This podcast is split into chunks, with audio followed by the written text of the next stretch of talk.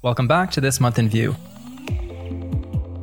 I'm Adam Jahr, along with Ben Hong. And Greg is off on a retreat this week, so he won't be joining us as we cover some top stories from January 2020. Huh, well, his loss. Yep, you'll have to listen to the episode. If you've been using Vue for long, you've likely heard about Chris Fritz and how much he's contributed to the Vue community. He's been instrumental in ensuring the docs are some of the best in the world. He's worked on the Vue core and official supported libraries, and he's helped establish best practices and the official style guide, plus plenty more. So it's with a heavy heart that we share news about his departure from being a member of the Vue core team due to personal reasons. However, Chris will still be involved in the community, and you can still see him at VueConf US later this year. So we'd like to say thank you, Chris, for all your work, all of your passion, and your expertise. We wish you all the best as your journey progresses, and we hope to see you around in the community. Speaking of VueConf US, if you're attending it this year or simply going to be in Austin, Texas on March 5th, you won't want to miss out on Vue Vixens Day. This is a free one day conference that will happen after VueConf US and will have Sarah Drasner keynoting, along with two workshops, one of which is led by Chloe Condon, who will teach you how to build an app using Azure and Twilio. So I know Vue Vixens is an initiative to help teach Vue to people who identify as women. Is this event open for anyone to attend? That's a great question. The conference itself is open to anyone who wants to attend with some limitations for workshops, but you can learn more at the website, which we'll include in the show notes.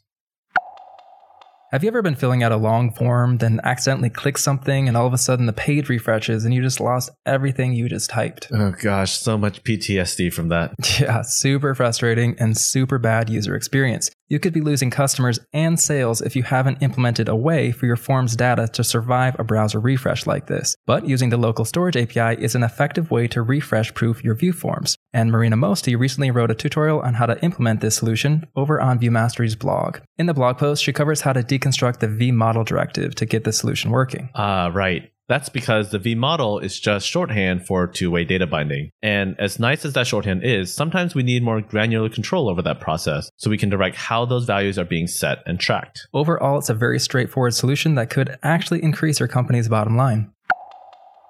Another great article from January is by Natalia Tepluhina, a Vue core team member, who explores alpha version 4 of the new Vue Apollo. So, what are some of the new things she's looking at? The biggest change she's looking into is how the composition API fits in with the basic functions of using Vue Apollo, such as creating an Apollo instance, adding a query, or simply working with mutations. Got it. So, what's the verdict? Well, by using the composition API to abstract out common functionality, it looks like Natalia is liking it so far as it makes code much easier to structure in a clear and concise manner.